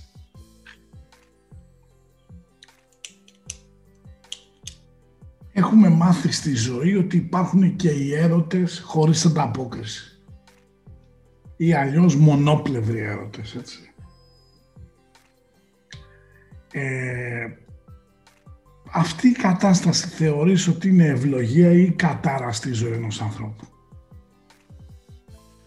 Ε, θεωρώ ότι είναι μια εμπειρία. Δεν, δεν θέλω να βάλω συν ε, βέβαια για αυτόν που τον βιώνει σίγουρα είναι ε, κατάρα όταν ένας έρωτας δεν έχει ανταπόκριση, αλλά στο τελείωμά του ένας εξελιγμένος νους μπορεί να καταλάβει ότι ε, αυτό δεν ήταν κατάρα, αλλά ήταν μια ευλογία γιατί ήταν, γιατί ήταν μια εμπειρία να εξελίξει ένα κομμάτι του που πριν δεν ήταν εξελιγμένο, να δει ας πούμε ουσιαστικά τον, τον εαυτό του. Ε, και κάτι θέλω λίγο να απαντήσω στο προηγούμενο γιατί δεν απάντησα ε, με την έννοια της θυσίας, αν ο έρωτας απαιτεί θυσίες. Ε, βεβαίως, βεβαίως, Εγώ δεν θα ήθελα να το δω σαν απέτηση, αλλά σαν μια ανάγκη και παρόρμηση, επειδή ε, ο έρωτας έχει, την, έχει τρέλα. Ε, ε, μπορείς να κάνεις τα πάντα για έναν έρωτα. Δεν έχεις εμπόδια, μπορείς να, να, να, να κάνεις και τα πιο παράλογα εισαγωγικά πράγματα. Δεν, δεν υπάρχει δηλαδή τετράγωνη λογική. Ε, αλλά ε, ναι, ένας έρωτας λοιπόν, για να επανέλθουμε, ένας έρωτας που δεν έχει ανταπόκριση, στο τέλος του δεν θεωρώ ότι είναι κατάρα. Έχει κάτι να σου δώσει αυτή η εμπειρία, έχει κάτι να, α, να επικοινωνήσεις σε σένα. Δηλαδή, ε, να δεις ε, κομμάτια πραγματικά του εαυτού σου που πριν δεν είχες αντιληφθεί. Με αυτή την έννοια δεν είναι κατάρα, αλλά είναι ευλογία και είναι ένα εξελικτικό, θα έλεγε κανείς, ε, πεδίο έτσι, της, ε, της εδώ ζωής. Πάρα πολύ ωραία. Ωραία. Στέργιο, τώρα η ερώτηση που λένε οι Αμερικάνοι one million dollars. Λοιπόν, αναλύσαμε νομίζω αρκετά από τα α, φάσματα του έρωτα και θα απευθυνθώ σε σένα λόγω του ότι έχεις έναν κατά γενική ομολογία διαφορετικό τρόπο σκέψης και επειδή έχεις και εμπειρία ζωής, ο συνδυασμός είναι ιδανικός. Έρωτες οι οποίοι είναι μεταξύ αλόθρησκων, μεταξύ διαφορετικών φυλών ή και διαφορετικών φίλων, αν θέλεις. Δεν θα πω στο τρυπάκι που πιθανόν να θέλεις να με βγάλεις διαφορετικών οντοτήτων, ξέρω εγώ, άνθρωπος με κάτι άλλο, έτσι. Λοιπόν, ας μείνουμε στα, στα Με μπανάνα, ας πούμε, ή αγκούρι. Όχι, γιατί ως γνωστόν η ζωή είναι ένα αγκούρι. Έτσι, αλλά άλλος το τρώει και ζορίζεται, άλλος το τρώει και δροσίζεται. Βέβαια τα τελευταία χρόνια εμείς έχουμε μείνει στα ζωριά, τη δροσιά δεν την έχουμε νιώσει. Αλλά εν πάση περιπτώσει. Λοιπόν, δεν μου λες τέτοιο. Πώς θα το έβλεπες εσύ μια ερωτική σχέση, έναν έρωτα, ακόμα και πλατωνικό, ξέρω εγώ μεταξύ με ενός Λευκού και μιας Κινέζας, ενός άντρα, δηλαδή εκεί που έλειπε πολύ ωραία η κυρία Ελένη Σιμπλίν, δύο ανθρώπων συν συν, δύο ανθρώπων πλην πλην. Κοίτα, για μένα, όπως είπαμε, υπάρχουν όλες οι ποικιλίε. Από τη στιγμή ο έρωτας είναι ένα, ένα μέσο, ένα όχημα μιας εμπειρίας από τη στιγμή που το όχημα της εμπειρίας είναι η τεκνοποίηση, τότε πρέπει να πας με το αντίθετο φύλλο. Από τη στιγμή που το όχημα της εμπειρίας είναι για να πάρεις μια άλλη εμπειρία, μπορεί να είναι συν-συν, να είναι πλην-πλην, να είναι συν φυτά, συν ζώα, συν οτιδήποτε. Ε, γιατί... με, κάτσε ρε φίλε, περίμενε, περίμενε. Είναι άλλο πράγμα όμως να ταξιδεύεις σε ένα όχημα και να κάθεσαι στο κάθισμα και άλλο στον κοτσάδωρο, έτσι. Αντιλαμβάνεσαι. Λοιπόν. Ε, έχω την απάντηση γι' αυτό, γιατί... Α, για πάμε. Ναι, ναι. ε, και εγώ είχα προβληματιστεί με αυτή την ερώτηση, γιατί ε, δυστυχώς αυτή τη ζωή δεν μου έτυχε να, να ζήσω την εμπειρία με ομοφιλία. Και ρώτησα λοιπόν φίλους μου οι οποίοι την είχαν δοκιμάσει και μου είπαν ότι είναι πάρα πολύ ωραία. Όπως υπάρχει η, η, η αίσθηση, η όμορφη που έχεις όταν πηγαίνεις με γυναίκα, εξίσου υπάρχει ε, και η αίσθηση η όμορφη όταν πηγαίνεις με άντρα. Και ε, επομένως τους πιστεύω γιατί ενεργοποιείται λέει κάποιο σημείο προστάτης, κάτι τέτοιο. Οπότε ε, δεν είναι ο κοτσαδόρος, είναι το ίδιο πράγμα. δηλαδή... Άρα εμείς που θα πληρώσουμε στα 50 να πάμε να κάνουμε εξέταση προστάτη με την πατροπαράδοτη μέθοδο, από αλλιώ θα την κάνουμε, έτσι. Ε, Ωραίος. Πήγαινε σε ένα που να έχει μεγάλα δάχτυλα. Αλλά ε, έχουμε τη δυνατότητα να ζήσουμε εμπειρίες. Δηλαδή, αν πας με την κίτρινη φυλή, ας πούμε, που είχα την τιμή να μου συμβεί αυτό, ε, μπορώ να πω ότι η αίσθηση είναι τελείως διαφορετική από ότι με τη λευκή φυλή. Με τη μαύρη φυλή δεν είχα την τύχη. δεν μου τύχε που λένε. Αλλά με την κίτρινη μπορώ να πω ότι είναι πολύ πιο ε, προσέχουν πιο πολύ, είναι πιο, είσαι πιο ε, άντρας ρε παιδάκι μου. Εδώ οι, οι Ευρωπαίες είναι πιο αντροφέρνουν. Εκεί είναι πιο θηλυκές οι, εκείνες οι φυλές. Έχουν την έννοια της υποταγής. Ε, επίσης με τις αραβικές, είμαι με τις μεθονικές φυλές. Ε, και εκεί η γυναίκα είναι πολύ υποτακτική. Μιλάω σαν άντρας, έτσι, χωρίς να, λέω, χωρίς να υποτιμώ τη σχέση. Έτσι, είναι, έχουν την έννοια της προσφοράς προσφέρουν στον έρωτα το οτιδήποτε που οι δικές μας από εδώ έχουν πιο εγωιστική τάση. Αν, αυτή είναι η ερώτηση δεν έχω καταλάβει. Ναι, όχι, πολύ ωραία δεν έχεις καταλάβει την ερώτηση. Μια χαρά τη... Λοιπόν, από Ασία και Αφρική, ε, με Αφρική δεν ξέρω. Με Νότιο Αμερική, παιδιά, εκεί είναι η χαρά του, του τουλάχιστον του άντρα. Δεν ξέρω της γυναίκας εκεί, αλλά α, εκεί περνάς πανέμορφα γιατί είναι μιγάδες οι περισσότερες γυναίκες και έχουν πολύ υψηλότερο επίπεδο κατανόησης, ας το πούμε έτσι. Ε, πώς το λέγατε προηγουμένως εκεί το... Ενσυναίσθησης. Ε, ενσυναίσθησης, Εκεί η, η, η, κίτρινη φυλή την ενσυναίσθηση την έχει με διαταγή, με πατριαρχική μορφή. Η, η τέτοια η νότιο-αμερικάνικη την έχει σαν φυσική έκφραση και εκεί νιώθεις πολύ καλύτερα και το έχω διασταυρώσει και με φίλους μου που έχουν πάει και έχουν μείνει είτε σε Βραζιλία είτε σε Αργεντινή και δεν θέλουν και να έρθουν. Αυτό είναι. Ευχαριστώ. Νομίζω ότι η σημερινή εκπομπή έχει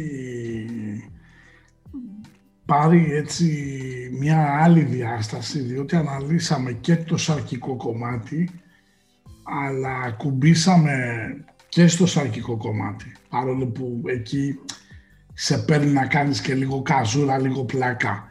Αλλά και στο συναισθηματικό ή αν θέλετε και στο θεϊκό κομμάτι νομίζω το πιάσαμε έτσι όπως πρέπει με ευλάβεια γιατί για μένα για να συμπληρώσω σε κάτι που είπε και η κυρία Ελένη πάρα πολύ ωραία ε, έχω γνωρίσει στη ζωή μου ομοφιλόφιλους οι οποίοι η συμπεριφορά τους είναι ε, στις συναλλαγές τους, στις συμφωνίες τους, στον τρόπο που θα σου φερθούν 1300% ανδρικά.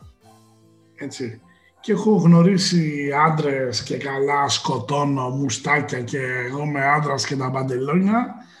Ε, εντάξει, εγώ έχω τέτοια που λένε και τελικά τα τέτοια τα έχουν ως διακοσμητικά διότι η συμπεριφορά τους είναι τελείως εσφαλμένη, φάουλη για να μην την πω διαφορετικά. Τώρα από εκεί πέρα ε, προσωπικά για μένα το πώς θα αυτό ε, διαθέσει ο καθένας το κορμί του ή να αναφέρω το δικαίωμά του. Ε, πολλό δε μάλλον όταν δεν ε, πειράζει εμένα, εσένα, τον α ή τον β, έτσι. Ε, σημασία έχει ο κόσμος να περνάει καλά, να τα έχει καλά με τον εαυτό του, διότι δυστυχώς αν δεν τα έχει καλά με τον εαυτό του, ο Γιώργος ο Βαφιάδης είναι στη διάθεσή σας, είναι πάρα πολύ καλός στη δουλειά του.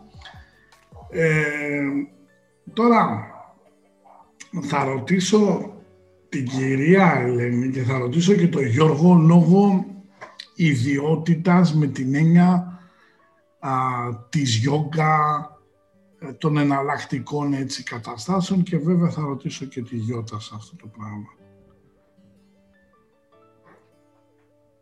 Πιστεύουμε ότι αυτό που λέμε κουνταλίνη, ε, που λέμε ζωτική ενέργεια, παίζει μεγάλο ρόλο στο αν θα την ενεργοποιήσουμε, παίζει μεγάλο ρόλο στο πώς θα τη διαχειριστούμε και κυρίως υπάρχουν τεχνικές οι οποίες όχι θα μας κάνουν καλύτερο σαν εραστή ή σαν ερωμένοι, αλλά θα μας κάνουν καλύτερα να ρέει μέσα μας η θετική ενέργεια. Κυρία Ελένη, ο, σε εσάς πρώτα το μικρόφωνο.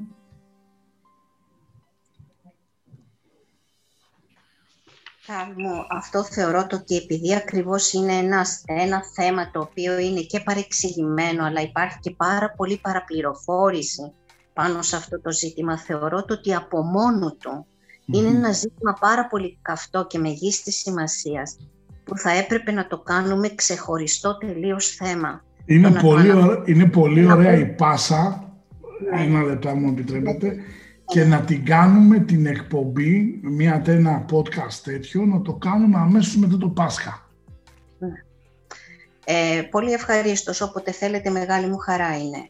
Ε, διότι ε, παίζει καθοριστικό ρόλο όχι μονάχα στην έννοια της ενεργοποίησης της δύναμης ευθύς όσον αφορά την έννοια της πράξης του έρωτα, άρα, αλλά αυτή η δύναμη φτάνει στο σημείο να οδηγήσει τον άνθρωπο σε αυτό που λέμε φώτιση, εξαγιασμό του πλήρη. Λοιπόν, και επειδή το έχουμε μπερδέψει αυτό το κομμάτι και το έχουμε βάλει και λίγο από κάμα σούτρα, το έχουμε κάνει και λίγο κόκκινο και λίγο μαύρο και λίγο διάφορα, είναι πολύ ευαίσθητο θέμα, γι' αυτό σε παρακαλώ να αφιερώσουμε χρόνο για αυτό κάποια στιγμή. Πολύ επειδή, επειδή δεν ξέρω αν κλείνουμε σε λίγο και θα ήθελα να πω κάτι που για μένα είναι πολύ σημαντικό για το θέμα που θέλουμε που αναπτύξαμε ε, από πλευράς μου αν είναι, θα ήθελα κλείνοντας να πω το ότι πρέπει να έχουμε κατά νου ότι ανεξαιρέτου της, ε, της εξέλιξης της συνειδητότητας του καθενός μας για το πώς χρησιμοποιούμε και πώς λειτουργούμε την έννοια του έρωτα, θα πρέπει να πούμε ότι είναι μία ελκτική μεγάλη δύναμη, όπου ανάλογα με την ποιότητα που έχει ο καθένας μας συνειδησιακά και με την κρίση του και με το υπόβαθρό του που έχει, τις γνώσεις του αλλά και του επίπεδου του, φέρεται ανάλογα και συμπεριφέρεται ανάλογα. Είναι όμως μία ελκτική δύναμη. Είναι μία ελκτική δύναμη που μας φέρνει κοντά τους ανθρώπους, είτε είναι σε φιλικό επίπεδο, είτε είναι σε συντροφικό επίπεδο, μας φέρνει κοντά διότι είναι το εφαλτήριο που θα μας οδηγήσει στο να καλλιεργηθεί η έννοια της αγάπης. Γι' αυτό και έχει ελκτική δύναμη, που σημαίνει ότι δρά όσο υπάρχει πόλος έλξης. Και όταν αρχίσει το μαγνητικό πεδίο να απομακρύνεται, τότε φεύγει ο έρωτας, εξαφανίζεται ο έρωτας. Εάν συνεχίζει να υπάρχει αυτός ο πόλος έλξης, ενεργοποιεί τότε την ψυχή του ανθρώπου και γεννιέται από μέσα του η δύναμη της αγάπης. Και τότε οι σχέσεις αυτές παραμένουν σταθερές και αναλύωτες και έχουν τη δύναμη να αναζωπηρούν την ερωτική τους αυτή η μαγνητική δύναμη. Είναι λάθος οι άνθρωποι να πιστεύουμε ταιριάζω, δεν ταιριάζω με αυτόν γιατί σκοτώθηκα με αυτόν, γιατί τώρα με πρόδωσε, γιατί τον πρόδωσα. Δεν υπάρχει τίποτα από αυτά στην πραγματικότητα. Πίσω από αυτό η αιτία είναι ότι ο πόλος έλξης χάθηκε, το επίπεδο διαφοροποιήθηκε τις σχέσεις και πολύ απλά ήταν φυσική κατάληξη του να φτάσουν στον χωρισμό οι άνθρωποι, διότι δεν είχαν τη δυνατότητα να ενεργοποιήσουν την ψυχή τους για να ενωθούν μέσα από την αγάπη, να καλλιεργήσουν την αγάπη. Η αγάπη συνέχει, η αγάπη ενώνει, ο έρωτας έλκει, ο έρωτας μαγνητίζει, ο έρωτας είναι το φλερτ και είναι και η προσήλωση του πάθους μου. Ενώ πίσω από αυτό το κομμάτι αρχίζει να υπάρχει και να γεννιέται με το ξύπνημα των ψυχών των ανθρώπων που συμμετέχουν σε αυτή τη σχέση για να βγει η ψυχή από μέσα και να δώσει το μύρο, την ευωδιά της αγάπης, που είναι η ύψιστη βέβαια δύναμη που υπάρχει στη δημιουργία. Πολύ ωραία. Γιώργο, ε, συμφωνώ και εγώ ότι είναι μια ολόκληρη εκπομπή το θέμα της Κουνταλίνη. Οπότε θα ήταν καλό να το κάνουμε σε ξεχωριστή, γιατί είναι τεράστιο θέμα, πολύ σημαντικό και πάρα πολύ παρεμβινευμένο, δυστυχώς. Αλλά τι να κάνουμε, σε μια εποχή πρέπει να δώσουμε και σωστές έτσι. Να, να το βάλουμε σωστές βάσεις. Τι σημαίνει πραγματικά η Κουνταλίνη και πόσο σημαντική είναι. Αλλά συμφωνώ απόλυτα σε αυτά που, που είπε η αγαπημένη μας Ελένη εδώ πέρα. Ήταν τι άλλο να προσθέσεις πάνω σε αυτό το τόσο όμορφο. Αλλά τι να πεις, μετά από αυτό νομίζω είναι όλα είναι πανέμορφα. Αλλά το τελευταίο που θα ήθελα να πω έτσι απλό είναι ότι το θέμα είναι ότι το θέμα του ζευγαριού, το θέμα του έρωτα χρειάζεται για να δυναμώνει πάρα πολλές φορές να μπορούμε και να θαυμάζουμε ένα τον άλλον. Το να θαυμάζουμε δεν σημαίνει ότι κάνω επιτεύγματα, να μπορώ να θαυμάζω τον άνθρωπο που είμαι κοντά, γιατί ο θαυμασμός, οτιδήποτε και αν κάνει, με δίνει, με αυτοανανεώνει, με αυτοδυναμώνει. Νιώθω ότι ξαναγεννιέμαι, γιατί είναι φυσιολογικό, κάνουμε κύκλους. Ο έρωτος δεν κύκλους στο μυαλό μας και οι διαθέσεις μας και αυτά που θέλουμε. Αλλά πολλές φορές μπορεί να τύχει και να πέσουμε, θα λέγαμε, ή να πέσουμε σε μια δύσκολη περίοδο, που να μην είναι τόσο εύκολη. Και δούμε και ιδιαίτερες περιόδους. Το θέμα είναι αν έχουμε από κάτω πολύ ωραία επίπεδα, να μπορεί σχέση να υπάρχει, να υπάρχει θαυμασμός, να υπάρχουν κοινά ενδιαφέροντα σε έναν άνθρωπο, αυτά ενδυναμώνει, εμψυχώνει, ξαναδυναμώνει αυτή τη φωτιά η οποία υπάρχει. Καλούνται και οι δύο να δυναμώνουν τη φωτιά. Ούτε μόνο ένας, ούτε μόνο ο άλλος. Όπως λέει η τέξη του τάγκο που λέει η παροιμία, χρειάζεται και οι δύο μαζί να μπορέσουν να συνεισφέρουν σε αυτό, για να δυναμώνει ο έρωτας, γιατί είναι κάτι πάρα πολύ που λυτρώνει και μεγαλώνει και δυναμώνει τους ανθρώπους. Άμα επιλέξουν, γιατί μπορεί να επιλέξουν και μόνοι. Δεν τι πάτε να κάνουν ζευγάρια. Δεν μπορεί να και μόνοι και πραγματικά είναι ερωτευμένοι. Δεν μπορώ μην το, μην το εγκλωβίσουμε μόνος σε αυτό. Αλλά από την εμπειρία μου τέλος πάντων είναι αυτό πολύ σημαντικό να γίνει σε ζευγάρια τουλάχιστον. Αυτό ήθελα έτσι λίγο να προσθέσω παραπάνω. Πάρα πολύ ωραία. Και περνάω στη Γιώτα. Γιώτα, τελικά εκ των συμφραζομένων, όπως είπε πολύ ωραία η κυρία Ελένη, μήπως σε έναν έρωτα όταν οδηγείτε στο τέλος τελικά φταίνει και οι δυο; Πώς λέει και ο Πάριος φταίμε και οι δυο που ζούμε χώρια και τέτοια. Ε, σίγουρα ε, με είδε ευθύνη σε, ε, σε μια φθορά και σε ένα τελείωμα στο πούμε έχουν και οι δυο γιατί και οι δυο έχουν ε, θέματα που ε, έπρεπε να λύσουν, έπρεπε να λυθούν. Ε, και πολλές φορές λύνονται με την κατάλυση, ας πούμε, με τη λύση της, ας το πούμε, της ένωσης. Ακριβώς ο καθένας να πάρει την πορεία του κτλ. Ε, εγώ αυτό που ήθελα να πω είναι ότι, και αυτό που λέγαμε πριν, ότι, ε, είναι ότι ο έρωτας έχει μια πορεία αναβατική. Δηλαδή, ε, το πρώτο επίπεδο είναι ο έρωτας, ε, είναι η έλξη με ένα, με ένα άλλο άτομο, αλλά το δεύτερο επίπεδο είναι, ε, είναι η αγάπη, να φτάσουμε δηλαδή να ε, αγαπήσουμε τον άλλον. Η αγάπη είναι, η, θα λέγει κανείς, μέσα από τον έρωτα αφυπνίζεται η αγάπη και η αγάπη συντηρεί τον έρωτα κατά κάποιο τρόπο. για να μπορέσει ο καθένας να φτάσει στην, στην ολοκλήρωσή του. Δεν φτάνουν βέβαια όλοι ενωμένοι σαν ζευγάρι. Για να φτάσει κανείς στην τελείωσή του χρειάζεται να γίνει η ρήξη για να μπορέσει κάποιος να, να πάει παρακάτω. Δεν σημαίνει ότι κάποιος ε, ε, επειδή τελειώνει κάτι δεν, είναι, ε, δεν ολοκληρώνεται, ολοκληρώνεται και χωρίς να είναι ζευγάρι. το θέμα είναι πώς φτάνουμε στην, στην ευδαιμονία, σε ιδιαιρότητα και ε, η, η πορεία μπορεί να είναι ο έρωτας, αλλά ο έρωτας μπορεί να γίνει αγάπη για να μπορέσει κάποιος να φτάσει ε, αυτό που λέμε στην ευδαιμονία. Πάρα πολύ ωραία. Στέργιο, βλέπεις οι συνομιλητές μας τι ωραία τα είπανε.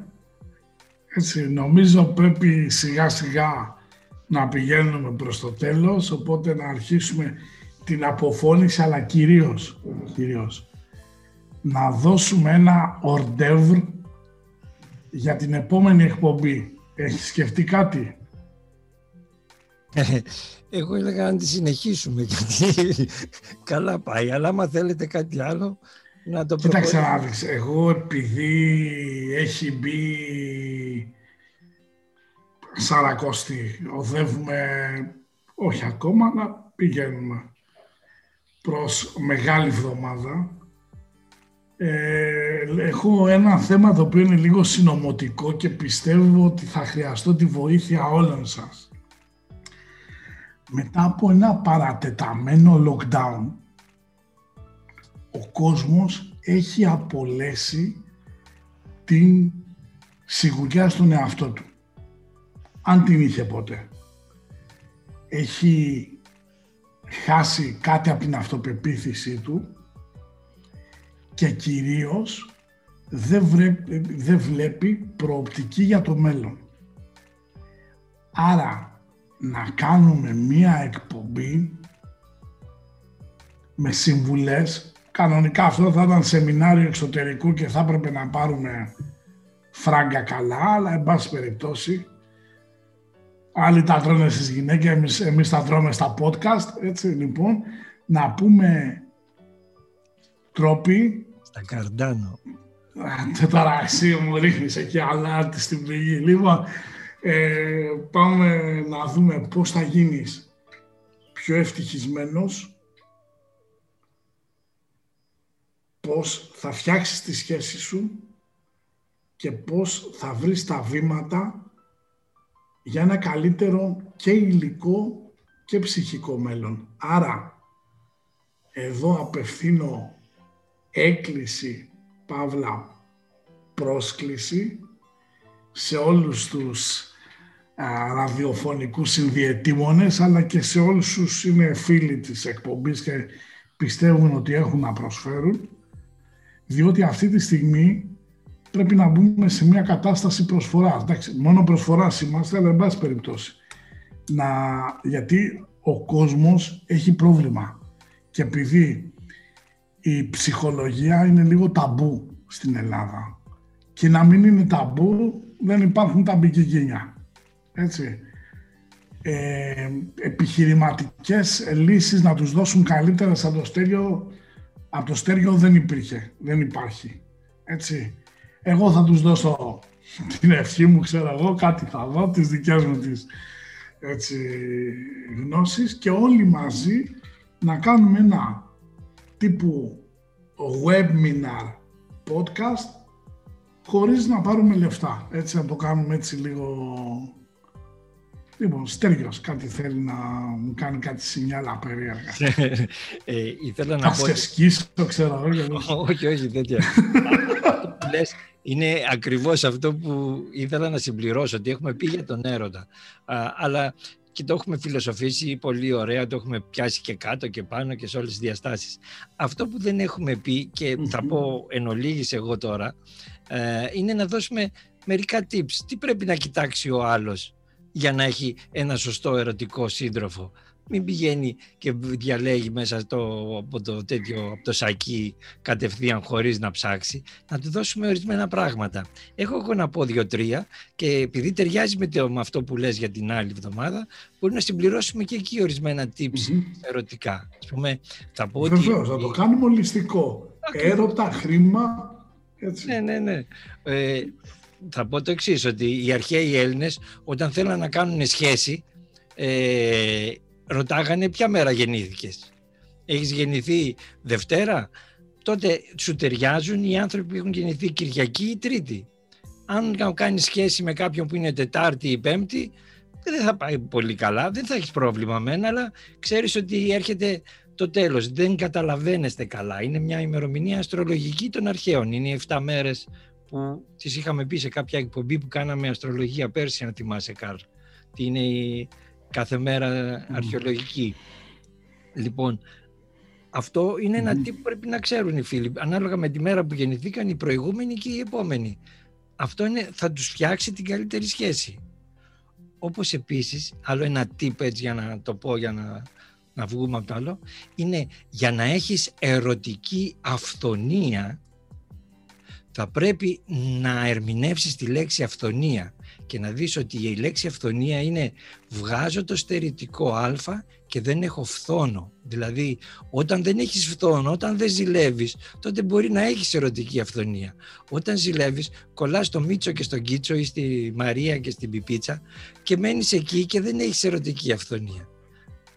Δεν ξέρω αν σας βοήθησα. Ειδικά με το Πιπίτσα με ταξίδευσες. λοιπόν, ωραία. Οπότε ε, σιγά σιγά να κάνουμε αποφώνηση, να α, α, αποδεσμεύσω και όλους εσάς που έχετε διάφορες εργασίες, αλλά και κυρίως να αποδεσμεύσουμε και τους ακροατές για να μπουν να σκεφτούν τι έχει παιχτεί, τι πήγε λάθος και τι σωστά. Α, κυρία Ελένη, να ξεκινήσουμε πρώτα από τις γυναίκες. Έτσι. Λοιπόν, ε, να πούμε μια καλησπέρα στους ακροατές, μια αποφώνηση κάνουμε. Ναι. Ε, αυτό που έχω να πω εγώ είναι το ότι κλείνοντας, ότι η δύναμη του έρωτα είναι κινητήριος δύναμη, είναι έμπνευση, είναι δύναμη ζωής. Η ίδια η ψυχή μαραζώνει αν δεν υπάρχει έρωτας. Γι' αυτό ας αφήσουμε την καρδιά μας ελεύθερη, να μην φοβόμαστε επειδή έχουμε πληγωθεί στο παρελθόν να την ανοίξουμε, να είμαστε ελεύθεροι να ανοίξουμε την καρδιά μας για να έχουμε την δυνατότητα να έλξουμε κάτι το οποίο θα ήταν ιδανικό για μας και να το οραματιζόμαστε.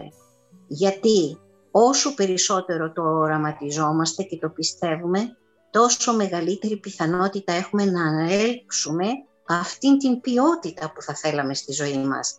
Έτσι λοιπόν και εύχομαι σε όσους δεν, είναι, δεν έχουν πληρότητα ερωτική στη ζωή τους, είναι ένα μικρό tip που θα μπορούσε να τους βοηθήσει πιθανόν στο μέλλον να την αποκτήσουν. Α, σας, σας ευχαριστώ πολύ. Εμείς ευχαριστούμε. Γιώτα μου. πώς νιώθεις που επανήλθες μετά από μερικά έτη φωτός, έτσι. Ε, πώς νιώθω; Ε, νιώθω λίγο άβολα, γιατί δεν ξέρω... Ε, νιώθω λίγο εκτεθειμένη στον αέρα, θα έλεγα. Όχι, τα είπες πάρα πολύ ωραία. Πάρα πολύ ωραία. Και θυμολικά. Συγχαρητήρια, τα είπες πάρα πολύ ωραία. Ναι, ναι, ναι, έτσι φτιάξε μου λίγο, χρυσώσέ μου λίγο το χάπι. Όχι μου το χάπι, ξέρεις. Άνθρωπος με Άρη σε Σκορπιό σύνδρομο σύνοδο με Ερμή δεν είναι και το πιο γλυκομίλητο παιδί του κόσμου, αλλά εν πάση περιπτώσει. OK. Okay. Θα καταφέρουμε. Λοιπόν... Εγώ τι να πω από όλα αυτά που είπαμε. Ε, να πω, μάλλον να θέσω ένα ερώτημα, τι ψάχνουμε μέσα από, το, από τον έρωτα, τι, τι θέλουμε, πέρα από το να εκτονώσουμε την ανάγκη μας στη σωματική κτλ. Τι υπάρχει βαθύτερο και ίσως υποσυνείδητα. Ε, υποσυνείδητα είναι αυτό που λέμε ή ε, που έλεγαν και που έλεγε ο Φρόιτ ότι είναι η ανάγκη μας να νικήσουμε ίσως το θάνατο, η ανάγκη μας να φτάσουμε ας το πούμε στο, στο θείο μας κομμάτι, το λέω έτσι εσωτερικά, στην αιωνιότητα κτλ. Ε, ουσιαστικά είναι να βρούμε τη δική μας ηθάκη. Το ποτάμι που είναι η ορμή, να ενωθεί, ας το πούμε, με τον ωκεανό που είναι η αγάπη, η ολοκλήρωση, να φτάσουμε στην Ιρβάνα που λένε οι βουδιστές, στο Σαμάντι που λένε οι βουδιστές, στην πληρότητα. Αυτό. Μέσα από το στάδιο του έρωτα, της αγάπης που είναι ο συντηρητής, το πιο εσωτερικό, το πιο βαθύ κομμάτι και για να φτάσουμε στην ολοκλήρωση, να κάνουμε δηλαδή τον κύκλο. Αυτό. Πάρα πολύ ωραία.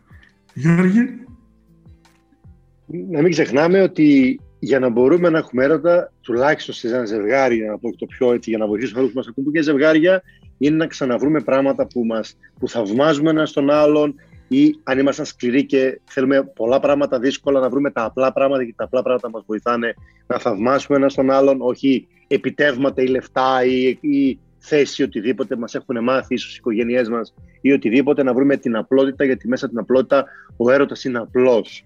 Και μέσα στην απλότητα μας δημιουργεί να δημιουργούμε και συγχρόνως να ανεβαίνουμε επίπεδα και συγχρόνως βοηθά τα ζευγάρια. Α εμπιστευτούμε τον έρωτα και πραγματικά, αν δεν μπορούμε να τα καταφέρουμε, ας ψάξουμε να δούμε τι μας εμποδίζει και τι μας μπλοκάρει.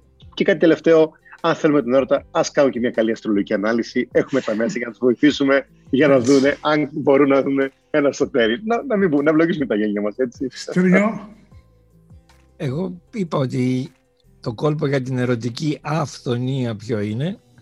Είπα τι πρέπει να θε όταν βρεις κάτι, πώς θα το διαλέξεις όταν πας στο μπαράκι, ρωτάς ποια μέρα γεννήθηκες μωρό μου και σου λέει και βλέπεις αν θα συνεχίσει τη συζήτηση ή όχι. Και εσείς που τα ξέρετε αστρολογικά καλύτερα θα μας πείτε και ποιες χρονιές ταιριάζουν με ποιες χρονιές ή ποια κινέζικα με ποια ευρωπαϊκά και τέτοια την επόμενη φορά. Λοιπόν, εγώ δεν θα σας πω για κινέζικα και για αράπικα, θα σας πω την επόμενη εβδομάδα για την αυθονία, αλλά επειδή το συναισθηματικό το κομμάτι, εντάξει, είμαι εγώ λίγο διαφορετικές πεπιθήσεις, θα το μιλήσει κάποιος άλλος, εγώ θα σας πω λίγο για την ηλική επάρκεια, δεν θα σας πω για την αυθονία, είναι λίγο δύσκολο, ας μείνουμε στην επάρκεια. Εν πάση περιπτώσει θα ήθελα να σε ευχαριστήσω όλους εσάς που μείνατε μαζί μας και ανανεώνουμε το ραντεβού μας για την επόμενη εβδομάδα με ένα webinar, παύλα podcast, που κανονικά θα έπρεπε να το πάρουμε πάρα πολλά λεφτά, αλλά θα το κάνουμε ε, εντελώς δωρεάν, μιας και θέλουμε λίγο να δώσουμε το κάτι διαφορετικό, γιατί προερχόμαστε από μια μακρά περίοδο εγκλισμού και θα ξαναπάμε σε μια μακρά περίοδο εγκλισμού, αυτό είναι δεδομένο, οπότε πρέπει να έχουμε εκπαιδεύσει νου και σώμα για ένα καλύτερο μέλλον. Καλή συνέχεια σε ό,τι και αν κάνετε. Γεια σας. Γεια σας.